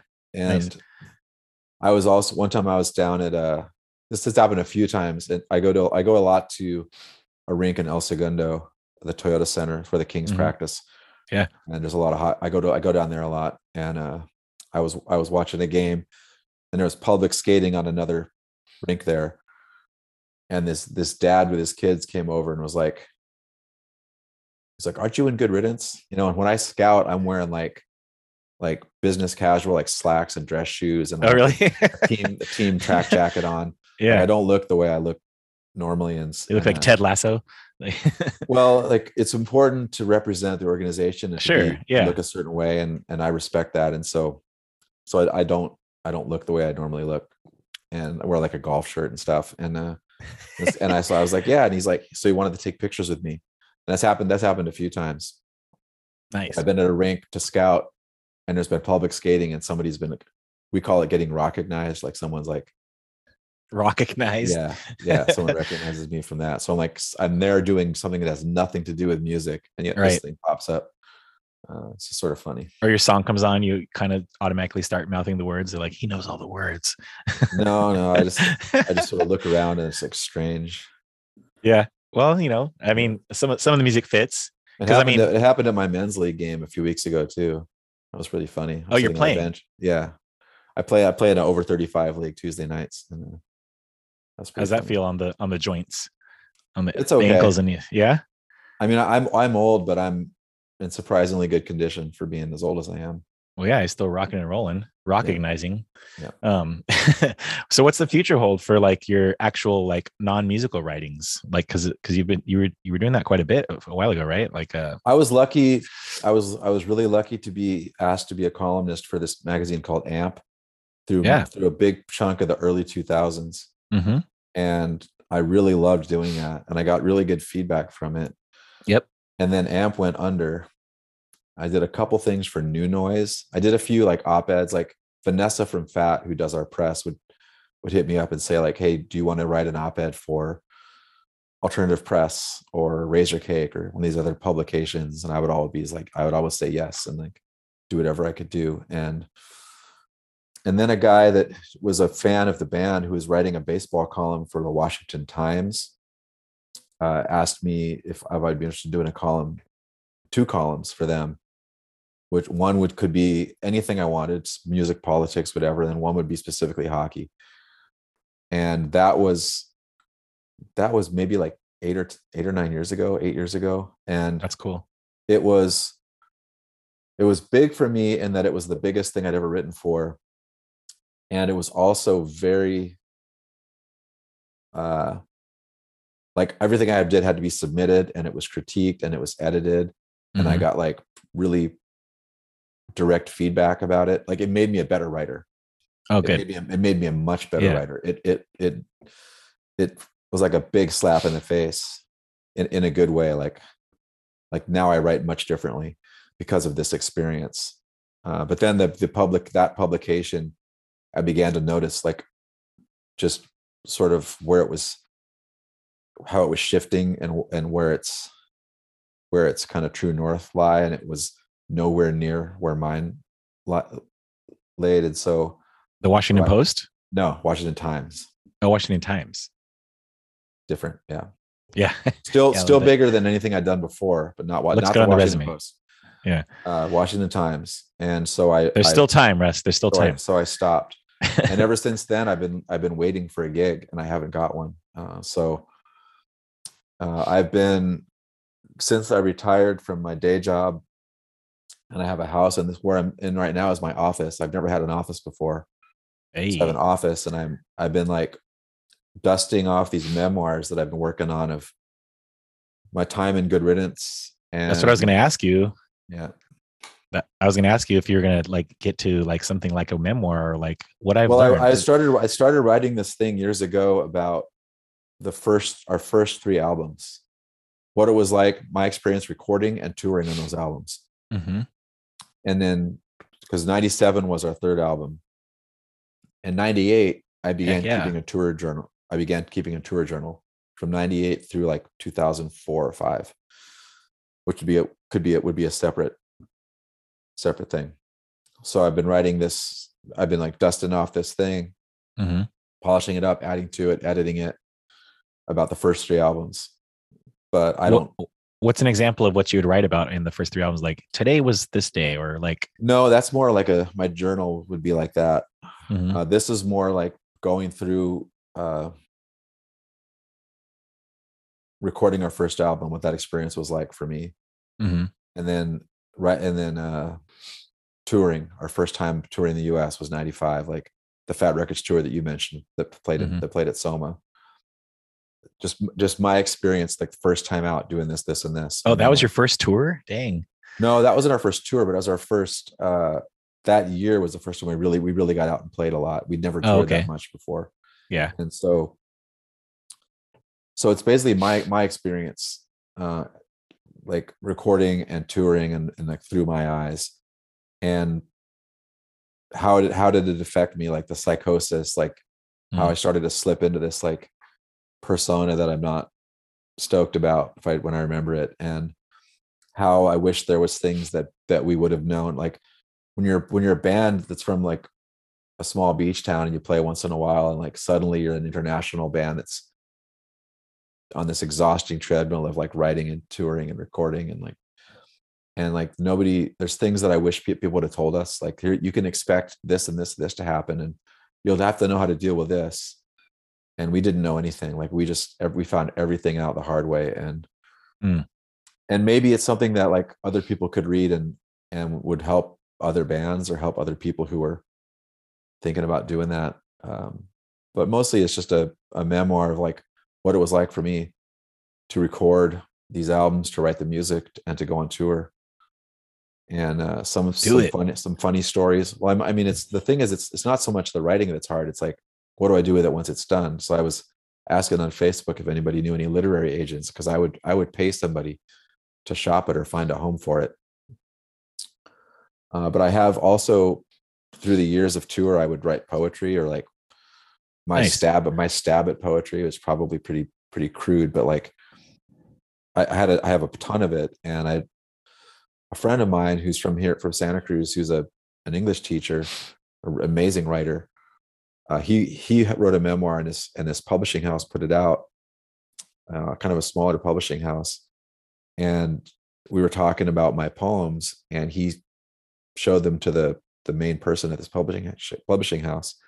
So i'm going to have a book of poetry come out in the fall. Oh hell yeah. which is which is pretty cool. I've never gonna i've never had that before. Um, That's so a good may- start. yeah so we'll see so i'm going to write this i'm going to keep working on this first three albums thing and then and then i've got this stack of tour journals that i'm going to like painstakingly digitize Nice. onto a document that could serve like if there was interest there that would be it could be another so it'd be the first three albums recording and touring and then actual tour journals verbatim from like 98 through like 2005 Dang. I, I bet I, I could say that I think I think your fan base, uh, yours and the and Good Riddance, and even through Fat maybe or whatever, it's a big enough fan base that that to support something like that. Like, you know, maybe it's not the entire discography memoir of everything, but like at least the first three record one. That's a really good, uh, awesome idea. Poetry thing is rad. I mean, I sounds amazing to me. I mean, Trevor Trevor put out a book of just his lyrics and people like that. You know, like that's it seems like a no-brainer because you're already a good writer and then you have all these songs under your belt like i say do it start today you know well i'm going to keep writing these but then what becomes of them is not is I, I don't know what to do with that like nobody's beating down my door just yet well yeah i mean just because you said you were looking you're waiting for the next gig but you have all this stuff you're sitting on too this gold that you're yeah sitting like on. this is going to keep this is going to keep me busy but i i loved i loved having a weekly column or Yeah. monthly column like it was when, good. When i was with amp like i was i was so happy. It was so cool to have that forum and that outlet. Mhm. and uh and then with the washington times thing like i tightened up my writing big time. And i felt like i was in a really good really good spot. And then that just i had to i had to get out of there. Yeah. So and then i don't and like the whole way that that whole that whole format uh that media has changed uh, i don't know there's there's like a million good writers and like 10 places for them to put their stuff so sure it's yeah. hard uh but i i would love to have another steady gig like that, like writing writing for a publication that I that I supported and I believed in. Uh, that, Yeah. that gave that gave me kind of that that much free reign. Kitty cat. be, be great. I see your kitty cat. you got you have, you got some pets, huh? I got two cats. Yeah. Yeah. Um, I don't know if this is a silly question, but do you, would uh would you be able to ask something like that about to Fat Mike, who they just did a book and like you know how however they did it and put it out, like anything like that, or I could. I, I would rather just not bother him about it. I'd rather not. Yeah, I would rather not bug him about it. I'd Uh, rather kind well, of try know. to find my own way. yeah, yeah, yeah. That- well, that's good. That's um that's the DIY ethos you have. um, but I don't know. I think I personally, you have you got one one sale here. You got one encouragement here. So Awesome. yeah and I, I know- a few others who would agree um but yeah if we you know to kind of to kind of wrap to kind of like land the plane if you will like i, I do want to hear some more like maybe a solid a nugget of wisdom that you have learned through all this like the ups and downs of your life or just something from your family or touring life or whatever or and then also we got to do we have to do at least one food or beverage pairing with your your music or so, or even like a bad religion album or something we got to put your mind to the test here you said you weren't that chefy, but I just know you have it in you. So, what have So you learned, What have you learned, learned? What have I learned? or or what's something that you could teach uh, people? I don't know. Give This too, this too shall pass. Yeah, I have heard that before. I'm I'm waiting for it to pass, Russ. It's it's really. Uh, How did we get here? I've gone through. I've gone through like. Yeah, I think that I've I've. It's been interesting writing this writing this thing about the first three albums and like Mhm. chronicling my like slow retreat into becoming this this person who was just full of self-loathing and Mm. and judgment and was so withdrawn and, and not able to enjoy this like awesome thing we got to do and Mhm. i Mhm. really i have regrets about it uh, and so for me and and, it's, and i'm a special i mean not everybody like i'm i'm in, i'm in recovery like i'm not a normal person like i'm a person that i'm a person that is recovering from uh from drinking too much and so for normal people maybe that maybe this stuff doesn't happen to them but for me like i have to keep spiritually fit or else it go it goes off the rails really quickly Yeah, yeah. and and for me what happened with the band specifically because it was i let it i allowed it to consume me and i became just obsessed with competition and hmm what what's what other bands who we would consider our peers and friends even like i didn't trust them and like what what if what are they doing and we have to there has to be more people at our show than their show like just ridiculous Hmm. Ridiculous metrics by which to like navigate someone's life and then and also having my own self-worth completely wrapped up in my perception of our band's successes and failures Hmm. and how dangerous that is because it's something that i have no control over. So if i'm if i'm attaching my self-worth to this this entity that i have no control over uh, it's really dangerous. And so it, what ends up what happening for me is on top of the world one day i want to off myself the next on top of the mm-hmm. world the next day i want to off myself the next and it's all dependent on these outside these outside indicators and so Yeah. being able to be like going and playing to this old couple in new haven and not having it really wreck me like i'm i'm still the same person like that night didn't define anything for me like that's progress like that's and that's that just comes from being spiritually fit and being centered and being being a having the wherewithal to, to realize that like like dude you're not that important like nobody cares it's okay and uh i think that that's that's what i've learned is just is to stay spiritually fit to not not get too far away from the campfire and That's and huge. like, yeah. yeah and that and so and what's what's cool for us too is also our band good riddance we took five years where we didn't play at all we weren't we weren't a band Yeah. basically and Those were sad years. was Sad help- years. so helpful for me though because it allowed the band to become like like right sized like Mhm. it was it wasn't right sized before for me Mhm. and through those years it, it in the perspective that you get from that the band became right sized so it's like hey we're not the biggest band in the world we're not the smallest band in the world we're some we're some lucky motherfuckers from Santa Cruz that got to go like all these rad places and Yeah. and it's so funny because now when we tour my band, we're just we look at each other, we're like, I can't believe we get to do this. Like we're So we're happy. We're happy like old Mm-hmm. dudes that get to rock out together and and we're so grateful. And Yeah. I that that whole mindset was foreign to me for so long when we were Hmm. grinding. When we were grinding, I was so caught up in it, and and so I've learned to like, yeah, this too shall pass. Do you remember the moment that your your eyes got open to that that that you were feeling like that? Like what am i doing? Or like you know like moving forward? Do you remember that like kind of breakthrough? Well, I I remember when when the Operation Phoenix that whole year, I was miserable, and uh, and then we went to Europe with Idiot Fingers Louie, and every day I was I was miserable, and I just wanted to off myself, and Mm. And I didn't see any way out of it, and I and I got back home and and I, I called up I called up my my primary uh, spiritual advisor, I guess you'd say, and Mhm. who I hadn't spoken to in a while, obviously. And I said, I'm in a lot of pain. And he said, I bet you are. Mm. And I said, I, I want to get, I want to get back to work. And he's like, let's go. let's and, go and ever, and ever since then, I have not strayed from the campfire. Let's go Like, I've yeah done the things, I've done the things that he suggested. And I've,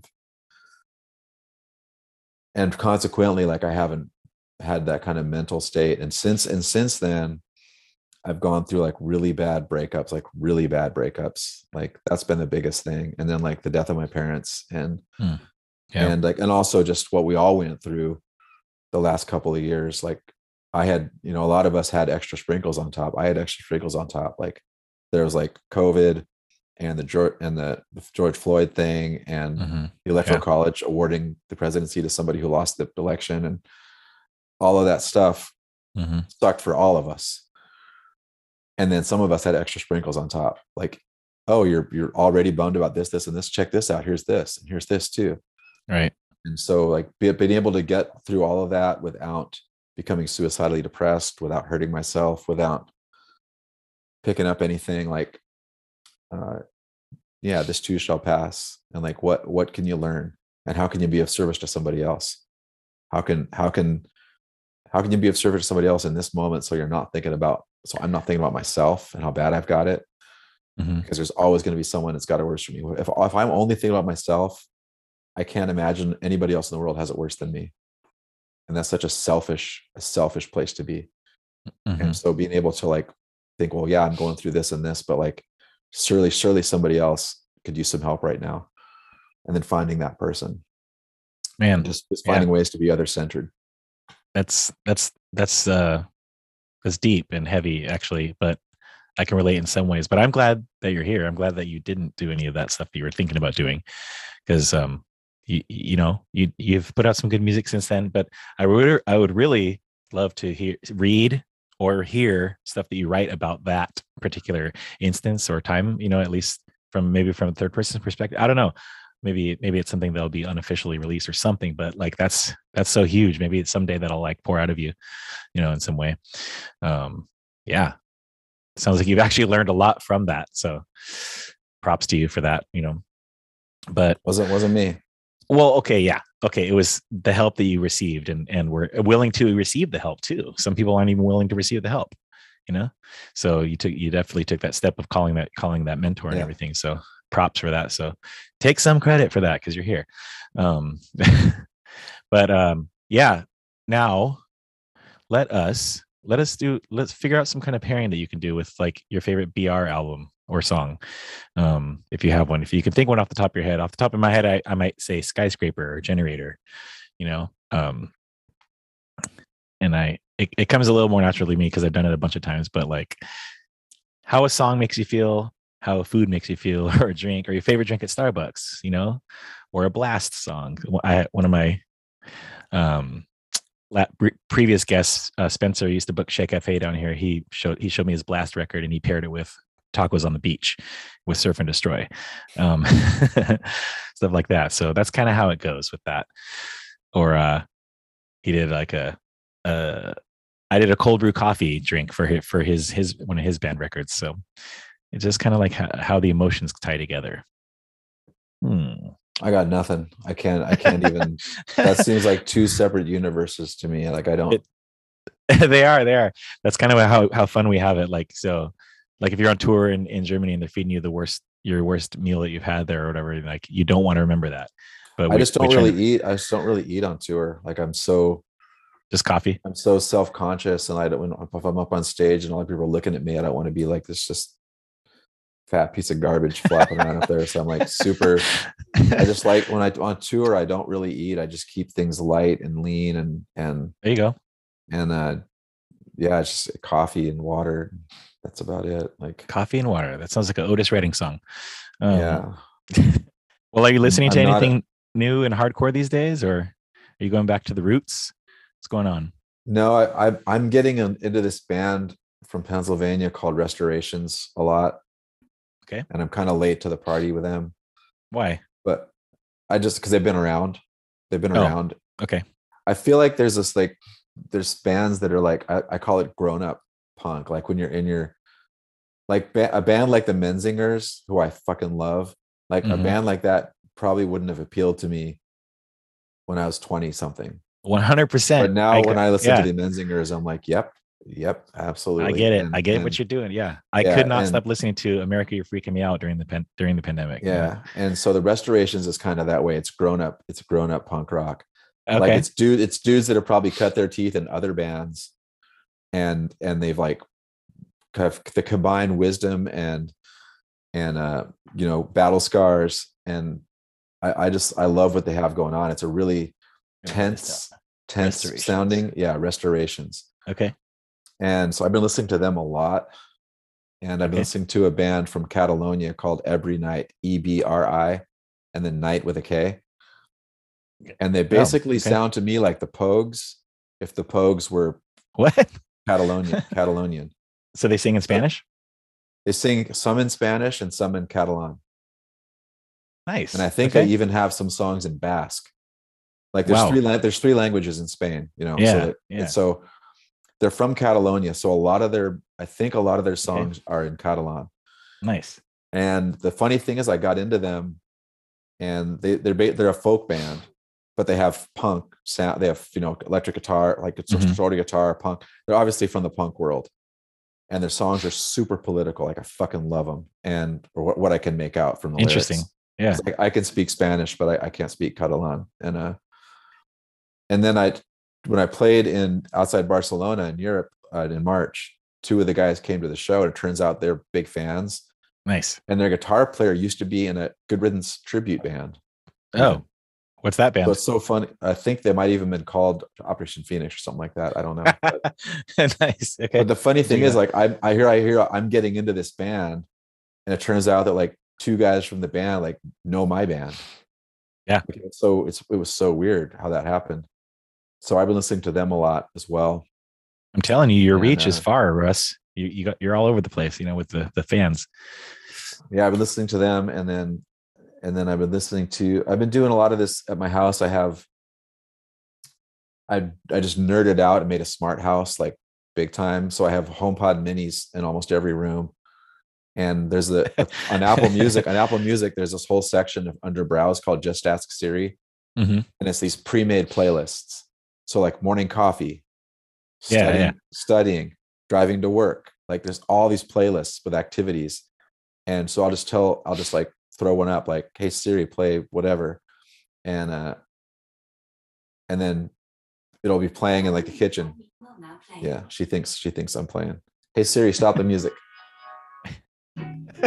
so she'll she'll play something in the kitchen and then if i'm going upstairs i could say i could tell siri like move the music to the bedroom and like, Oh yeah, yeah. Okay. Follows you around. yeah it's so it's so cool but i just been throwing those playlists on as just kind of background music for my day and i find that i'm some of the stuff i listen to i'm like i would it's music i would have never heard i'm like that's kind of a cool song Mm-hmm.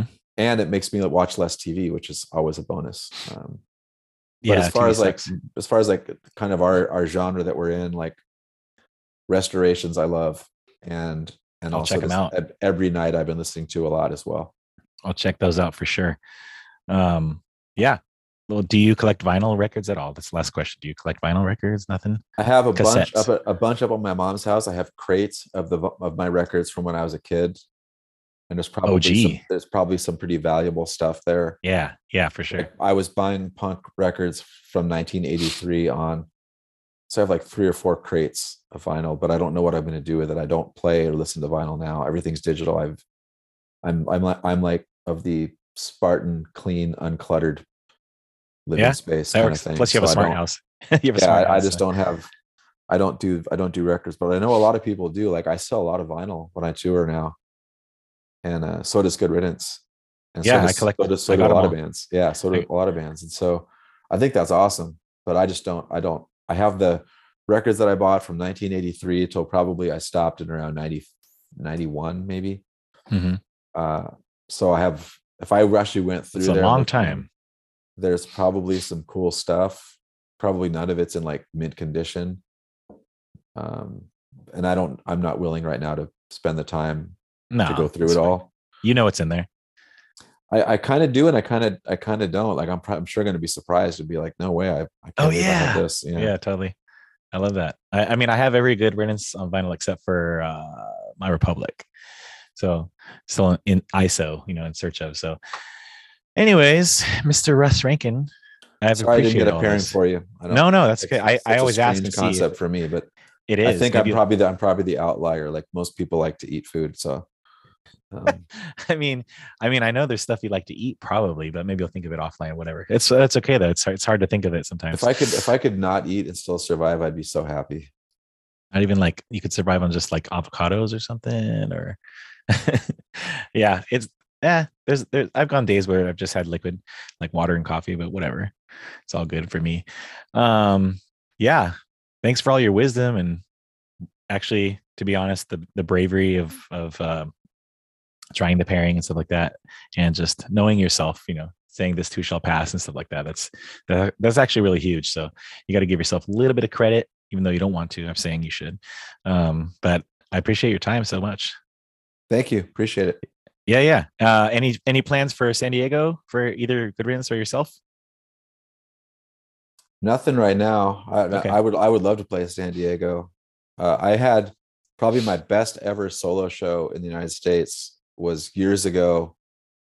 Man, maybe like it was a long time ago. I played I played a place that was kind of outside of the main city. Uh, oh fuck, what was it called? It was a club. I was doing these solo shows, and none of them were very good. And then I played San Diego at this club, and like 150 people showed up.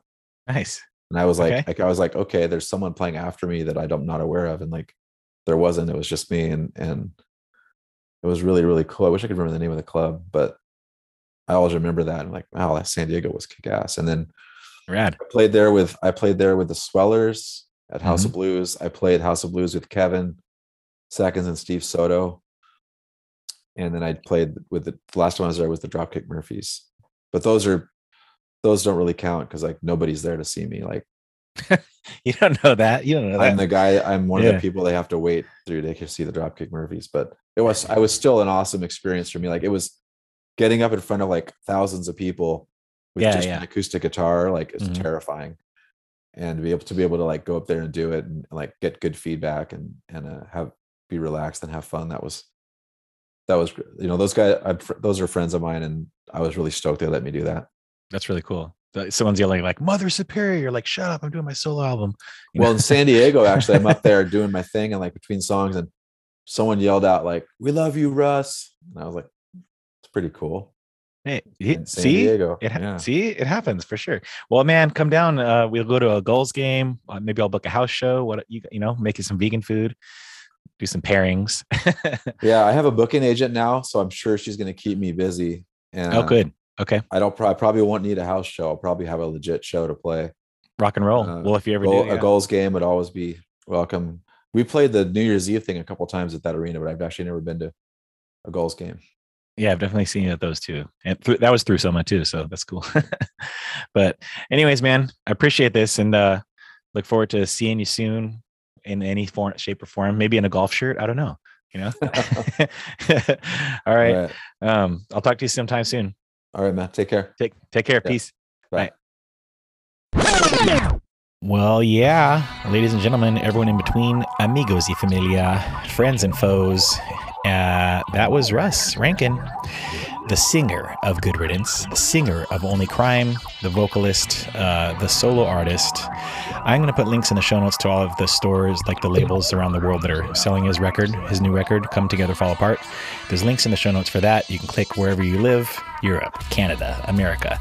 Uh, if you live in other countries, I'm sure you can still get it shipped a really good record. It's a really good solo act. Of course, uh, according to Russ, his he can't do it without his team of helpers. So he always he's always uh, being humble and giving props to his bandmates, producers, and teammates, stuff like that. So good guy. What a guy. Good stuff. Sounds like he's learned a lot in the course of his life. I learned some things from him that I didn't didn't know. That's why I do these shows because I like to learn things about the people I'm talking to, and I want you to learn it too because I talk to rad people.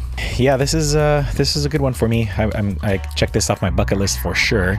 Good Riddance has been a huge part of my life, my musical journey my cooking career, even, um, and uh, among other things. So, thank you, Russ, for taking the time to speak with me. That was fun, and I look forward to doing it again in the future. And or who knows, who knows where the road may lead. Big thanks to everyone who's still on board with the family cast. And music is life. Yes, go ahead and share this with somebody, please. Share it with a friend um, who may who may love Good Riddance, who may like Only Crime, or uh, who may love just good solo music. Uh, sounds like Russ is going to be doing some touring hopefully doing some more writing, some more published writing. Um, I'm trying to, I'll try to encourage him to get those, those, that book out of his memoirs or the first three records or whatever, anything. He's a good writer. So go back and check out some AMP magazine and um, some other stuff that he has been published in. It's not too hard to find things nowadays with on the uh, the good old internet. Okay, um, yeah. So so uh, as for as for me, as far as I'm concerned, don't don't worry about it. I got it under control. Just kidding. I don't have it under control, but I'm still an executive chef, still at Harvest Kitchen, doing rad things. We got some fun things lined up. I believe we're doing a brunch around Father's Day. I think uh, June 12th. They'll be doing a brunch, a food pairing brunch. Going to be testing out some new recipes, vegan stuff, non-vegan stuff, vegetarian friendly, gluten friendly, all those kind of different things. Testing stuff out, doing some pairings, of course, and there'll be a record swap probably because that's what I always do, and pairings and stuff like that. So look look for that on the calendar at harvest underscore kitchen if you're on Instagram or just follow my page at the family cast on instagram. And a uh, big shout out to um, big shout out to grumpy chef for the for some knives. They're, we're going to be doing some more more fun stuff here in the works. Shop grumpychefshop.com use code famcast. You'll save 15% on whatever it is whatever the case may be. And uh, i will give you a money back guarantee personally on that on the knives and other stuff okay? Other, other stuff in the works. And of course, big shout out to Aaron from Essex Coffee Roasters. He's in a band with Russ Rankin. He's in a band with Bill Stevenson from Descendants and all. And uh, they're, they're called Only Crime. So I'm going to be playing some of their music after after I'm done talking. But big shout out to that. Use code FAMCAST at EssexCoffeeRoasters.com to save 10%, I believe, at least 10% on your order. Aaron might throw in some more goodies for you because it's fresh roasted coffee, fresh brewed tea, all that kind of stuff. So order from Essex Coffee Roasters. And of course, Liquid Death, you know, but they don't really need my help. I'm just, I'm just happen to be part on, on their roster. They don't need me, but, you know, whatever. Support them because they're doing good things with water and the, the metal and punk communities. Okay? Use code FAMCAST there too. F A M C A S T. Okay, I think that's about it for me. Be kind to one another. Say hi to your parents if they're still around.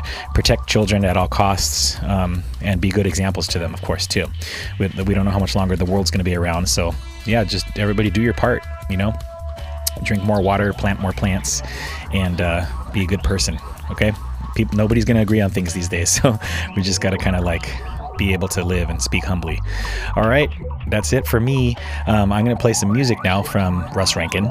I won't play Good Riddance. I, I was going to suggest uh, if you wanted to dive into Good Riddance a little bit more, I, I, always tell you they're, they're one of my favorites and I have them on my playlist. But go listen to the Last Believer podcast, a podcast about Good Riddance. They, they kind of wrap their, their series up but because they went through all the songs, but I'm sure they're going to be doing some more fun stuff. But they talk a lot about Good Riddance and Russ and all the band members and stuff like that throughout the whole course of the band's history. So that's why didn't wholly get too much into it on this show, but um, I, I do suggest taking a deep dive into Good Riddance by listening to that podcast. Shout out Josh and Dan for doing that. I'm a huge fan because I'm a huge fan of Good Riddance and all the stuff that they do. So check out that podcast, and uh, that's on that's available everywhere too, all the streamers. So I won't play. I'm not gonna play Good Riddance on this, but look, go listen to my kitchen playlist. I got all kinds of Good Riddance stuff and Only Crime. The Only Crime song I'm gonna play today is called To the Nines. It's the the titular track, the title track of their debut record, uh, their debut album that was on Fat Records. It's an all-star cast, of course. Um, I'm gonna play To the Nines. I just really, if you really listen to the song, you can hear all the influences of the band members that are in the band you know, Bill being in the Descendants and all, it kind of has that a little bit of that sound. Of course, Russ singing, it sounds like Russ Rankin from Good Riddance because it's him, and the lyrics are fun, and it has it actually has a lot of different parts in the song. And um, Zach Blair, who moved on to uh, moved to Rise Against after being an Only Crime, we talked about a little bit in the show, but he's in, he was in the band at this time too. So it's a really fun song, really good, rad parts. So really listen to, listen for that. To, uh, uh, I do suggest you listen to Only Crime. They have at least three full length albums out, and they're all really good and fun. And you can kind of hear, like I said, you can hear the influence from their bands that they were in or, or still are in, but whatever. So yeah, and then um, I'm gonna play um, one of the songs from Russ Rankin's uh, "Come Together, Fall Apart" solo album, just to close out the show. Okay, so get, get that everywhere. Um, it's uh, it's out. It's already out. It came out in January actually. I'm uh, just a big fan of that. So yeah, I'll end the show with that. And until then, everybody, I'll see you next time on the Family Cast. Food and music is life. Yes, appreciate you, Russ. Thank you so much for the time, and we'll talk soon, everybody. All right, ciao. ciao. ciao.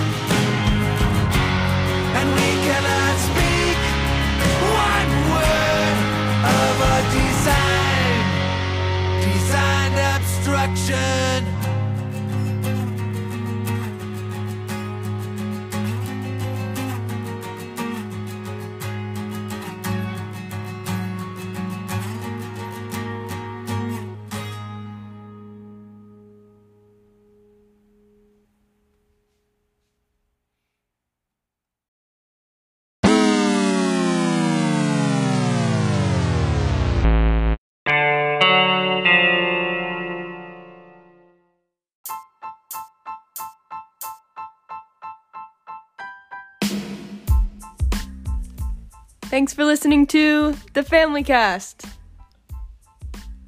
Yeah.